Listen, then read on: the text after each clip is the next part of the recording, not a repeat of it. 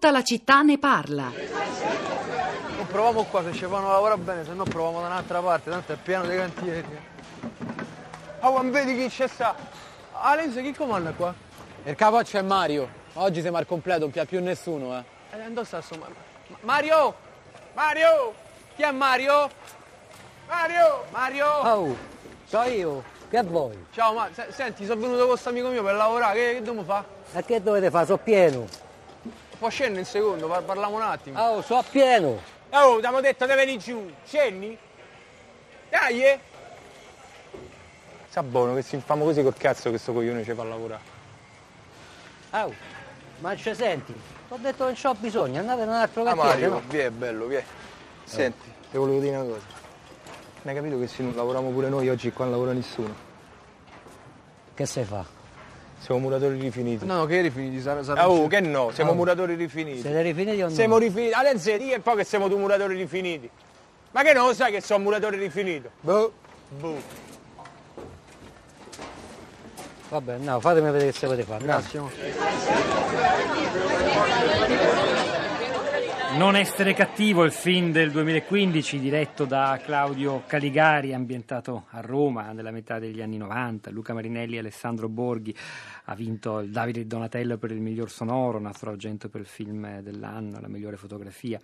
È un film molto forte, molto bello, scritto dallo stesso Caligari insieme a Giordano Meacci e Francesca Serafini che in questa scena ci riporta al contesto iniziale, alla scena iniziale di questa nostra trasmissione, la competizione, se vogliamo, tra lavoratori italiani e stranieri in edilizia, lavoro in edilizia da 40 anni, scrive un ascoltatore, il problema non sono i lavoratori regolari stranieri dove Boeri con la sua idea che ne abbiamo bisogno sempre di più può aver ragione, il problema sono quei lavoratori stranieri che attraverso eh, coop, consorzi eccetera, attraverso il capolarato sono pendolari, entrano in Italia e vanno dritti dentro grandi cantieri pubblici e immobiliari dove vengono fatti lavorare, vivere e mangiare. Un messaggio lunghissimo, datevelo a leggere se vi interessa. Poi, Emilio, c'è un modo semplice ed etico per verificare se davvero gli italiani siano disposti o no a svolgere certi lavori. Vi ricordo quanto ci ha detto il sindacalista degli edili della CISL Macali all'inizio. Molti italiani quei lavori, buttare giù muri, cose di questo genere, non li vogliono fare. Dice Emilio, basta eliminare il lavoro nero e magari anche lo sfruttamento legalizzato fatto di salari da fame. A quel punto gli italiani non avranno più il valido motivo di rifiutare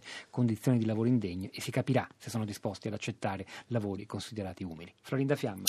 Pietro, buongiorno, buongiorno alle ascoltatrici e agli ascoltatori. A proposito degli stranieri che ci rubano il lavoro, vi leggo quello che ci ha scritto Angelica sulla nostra pagina Facebook della città Radio 3. Per sei mesi abbiamo aspettato che qualcuno rispondesse alla richiesta di un mungitore all'ufficio de- del collocamento. Non ce la facevamo più, stavamo pensando di chiudere. Abbiamo un allevamento di capre e un prodotto venduto in tutta la Liguria, da Ventimiglia a Sarzana. La formaggetta di Stella, bio, nel libro dei formaggi Slow Food. Finalmente arrivò Abdullaye, che salvò il lavoro di sei persone, grazie a Abdullaye. E invece Carmelo eh, scrive è che la stragrande maggioranza degli italiani al di sotto dei 45 anni si è specializzata in lavori con iPhone, tastiera e PC. La cultura dei diritti, la burocrazia asfissiante e l'estorsione fiscale hanno imbrigliato prima e distrutto poi le professionalità tecnico-artigianali, di cui l'Italia era ricca sino a una trentina d'anni fa. Anche le imprese e gli artigiani stranieri che vorranno restare in regola a breve faranno la stessa fine degli italiani. Invece, Pietro, per quanto riguarda la verifica dei dati su vari argomenti, politica, medicina e altro, vi segnaliamo un sito valigiablu.it che noi stessi spesso consultiamo, interpelliamo e si impegna proprio su questo argomento e anche pagellapolitica.it lavora sulla verifica delle notizie, soprattutto politiche. Il suo sottotitolo è Perché le bugie hanno le gambe corte. C'è anche la possibilità di iscriversi a un una newsletter per eh, avere tutti i fatti verificati in, eh, su argomento eh, politico. E infine vi leggo un altro commento, quello di Maria Pia sulla fiducia nei dati, o meglio sulla sfiducia nei dati. Possiamo credere, eh, non possiamo più credere fideisticamente che i governi facciano il bene dei popoli. Nonostante le manipolazioni dei media, non ci dimentichiamo la corruzione imperante dimostrata ormai giornalmente. Non crediamo più nella scienza? Quante volte è venuto fuori che la scienza era corrotta e gli studi commissionati da aziende che pilotavano i risultati? Vogliamo ricordarci del tabacco? La fiducia è una cosa seria e una volta abusata non c'è più, ma proprio più. C'è anche chi se la prende direttamente con Facebook, insomma, con un sms anche abbastanza ironico. Eh, class action contro Zuckerberg che guadagna alimentando l'ignoranza, obblighiamolo a usare i suoi soldi e il potere di Facebook per imporre informazione scientifica su tutto. Ovviamente il problema non è lo strumento probabilmente, ma l'uso che ne facciamo. Comunque insomma è una sollecitazione che è venuta soprattutto da Giuseppe di, di Caterino durante questa trasmissione, varrà la pena di ritornarci. Ora ascoltiamo Giovanni da Roma, buongiorno, benvenuto. Buongiorno, eh, ho sentito la vostra trasmissione, io devo precisare che sono architetto anche questo. Sì. Si può parlare un po' più forte così la Sì, sua voce? Sì. Preciso che sono architetto e quindi ho la radiolina sul tavolo, un lavoro Ah. fortunato. E no, volevo solamente sottolineare un aspetto di, di confrontabilità dei dati, nel senso che mh, oggi il lavoro in edilizia, ehm, eh, quello che diceva il sindacalista, chiunque lo faccia, extracomunitario eh, italiano, ha un certo costo, che è un costo stabilito dal contratto nazionale. E il problema è stato dagli anni Ottanta la progressivo tentativo di ridurre in tutti i modi i costi. Questo ha provocato una serie di forme di lavoro che noi scopriamo a livello di massa solo oggi, ma è dagli anni Ottanta che inizia con le partite IVA, partite IVA le più disparate, che avevano eh, i nomi più complessi, che permettevano di immettersi in circuiti del lavoro riducendo la componente previdenziale. E questo permette abbattimenti notevoli del costo, cioè si parte per un- le immagini cliente della signora di Torino, pagare un operaio al giorno circa 220 euro eh, applicando il contratto nazionale o scendendo a 160, 150, 100, anche 70 euro al giorno.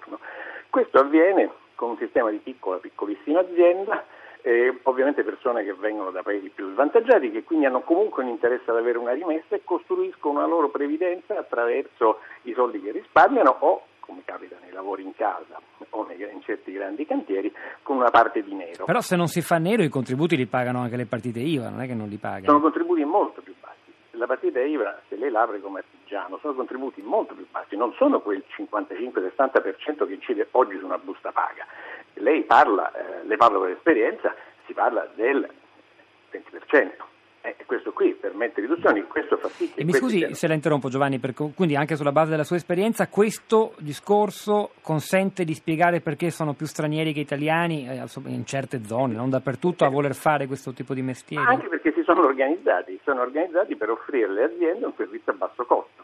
Si sono organizzati ovviamente rinunciando a una previdenza italiana, perché è evidente, cioè come dire, hanno fatto un calcolo di lunga, di lunga gittata. Loro non gli converrà perché avranno una modestissima pe- pensione avendo pagato moltissimi contributi. Venendo da paesi più svantaggiati gli conviene operare diversamente, tutti si stanno costruendo una o due case nel paese d'origine, sperano di avere delle piccole Ah, rendite. questo è molto poi- interessante, però rimane in piedi il discorso di Boeri che dice, certo saranno più bassi questi contributi, però eh, mantengono in piedi il nostro sistema di pensioni. Eh, però Boeri si, si- si riferisce a quelli in regola, attenzione. In Ah, genere certo, parliamo di quello, partita nero un'altra piccola storia. azienda, in realtà poi esce anche da quel circuito. Qua bisognerebbe domandarsi come abbiamo fatto, eh, come facciamo e come fa il pubblico oggi a fare eh, appalti affidati con i bassi del 60% in edilizia. Questo è un po' il tema, perché insomma noi vogliamo un po' la botte viene la moglie ubriaca. Rebassi il 60% in edilizia, l'edilizia ha dei costi semplicissimi, sono i noli, i materiali e la manodopera. I noli sono gli affitti delle apparecchiature, si può avere un piccolo sconto, i materiali idem e ovviamente resta solamente la leva della manodopera. Allora, eh, che politica abbiamo fatto in questi anni quando noi ci gongoliamo di aver affidato appalti anche delle sovrintendenze, quindi cose raffinate con ribassi del 50%? Giovanni da Roma è stato chiarissimo, architetto, ci ha parlato per- sulla base della propria esperienza professionale, grazie Eh, eh, davvero. Pure esperienze e non dati, però Sì, insomma, sì, vabbè, però insomma eh, non è che i dati la debbono eliminare, non parlano da soli i numeri, l'ha detto anche Davide Da Luca poco fa. Dimitri da Belluno. Buongiorno, io volevo dire qualcosa, secondo me il, il motivo per cui le persone vengono a lavorare in, in Italia è es- essenzialmente la possibilità di avere un, un prezzo più basso per chi, la- per chi lo deve comprare. Io ho fatto l'esempio sul messaggio che ho mandato, se lei avesse la titolarità per aprire una farmacia, come ci sono molti giovani al giorno d'oggi che ce l'hanno, eh, lei non è libero di aprire la farmacia. Ci sono alcuni settori dove ci sono margini importanti che sono protetti e si proteggono a, a- a più non posso e non, non c'è verso neanche le parafarmacie ce la fanno a fare quello che, che fanno eh, le farmacie oppure gli studi notarili o cose di questo genere. E invece dove c'è lavoro da fare, eh, si va a prendere il, la manodopera dove costa meno, si porta qui e così la gente eh, si mettono in concorrenza il muratore che è il, eh, quello... Quindi concorrenza a ribasso, questo è il problema La- la- secondo la- Dimitri. No, che- ma cioè, sì, Sì, secondo lei no, voglio dire... Mm, Io, io faccio Per- domande. Grazie Dimitri, è stato, è stato molto chiaro. Teresa da Riva del Garda, buongiorno. Sì, buongiorno, buongiorno a tutti. Ecco, come scrivevo nel mio messaggio, eh, la realtà è più sfaccettata, mi dispiace che non viene mai evidenziata, vengono fatti dei bei discorsi importanti su... su Che cosa eh, intende Teresa, mi scusi? Prego? Che cosa intende? Eh sì, sul fatto della, della concorrenza, perché i nostri ragazzi, eh, molti fino a ieri, ma adesso non più, non accettano eh, di venire ehm, sfruttati perché eh, vengono messi in regola con il contratto e tutto, però invece che le otto ore eh, gliene vengono fatte fare 12, come ho, come, eh, ho specificato, eh, e, e questo, e questo è la norma. E da noi nei locali eh, ci sono eh, quasi tutti i stranieri che fanno orari mh, il doppio, de- de- se non il doppio, una volta e mezzo di quello del contratto. E sono più disposti a farlo rispetto agli italiani, questo Guardi, si sta dicendo?